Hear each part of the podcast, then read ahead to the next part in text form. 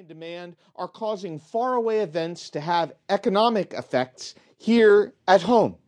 As a starting point for thinking about this growing interconnectedness of the global economy, let's back up just a little and get a basic overview of the world economy over the last half century ago, since about 1950. I want to start at a time when the world economy definitely wasn't globalized. About 60 years ago, in the late 1940s, in the aftermath of World War II, the countries of the world were mainly pursuing their own separate economic paths. There was one great economic power at the time, the United States. The countries of Western Europe had been high income, but they had been torn by war and were barely starting their process of economic recovery. Japan had moved well out of poverty, but it had not yet had that remarkable spurt of growth in the 1960s and 1970s that moved it up into the category of economic superpower. And of course, Japan had suffered from World War II as well. Russia and Eastern Europe were middle income by world standards. They were pursuing a great historical experiment whether a centrally planned economy could generate high levels of economic growth, a test that the central planners would fail over the next few decades. Latin America in 1950 was middle income, but with extreme inequalities of wealth and poverty. Most of its economic wealth was coming from natural resources.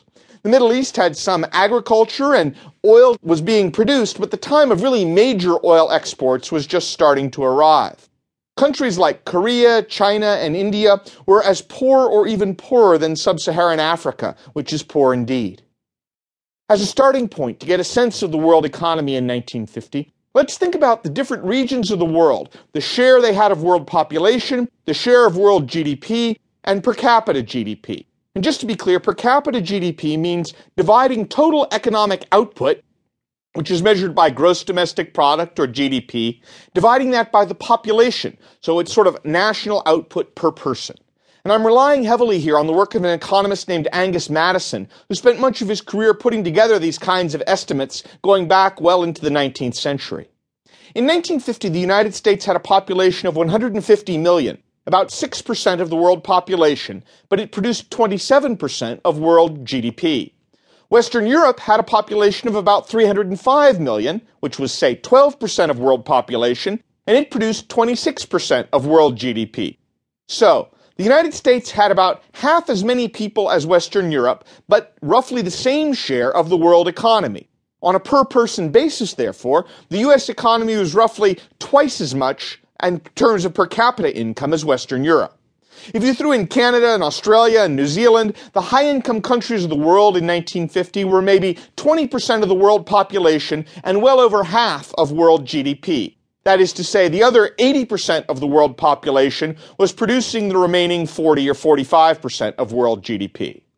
In 1950, Japan was about 3% of world population and 3% of the world economy. That is, Japan was just about average for the world at this time.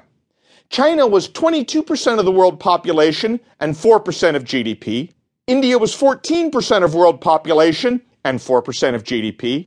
Africa was 9% of world population and also 4% of GDP. So in other words, China, India, and sub-Saharan Africa all had about 4% of world GDP.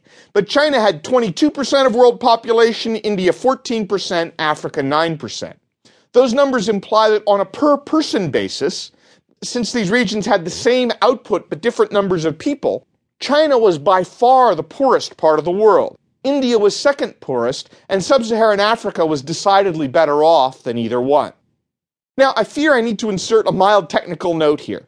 How are we measuring the size of all these economies in US dollars? I mean, after all, they all have their own currencies. So somehow we need to convert from their own currencies using some kind of an exchange rate. But what exchange rate to use? What about just using the market exchange rate?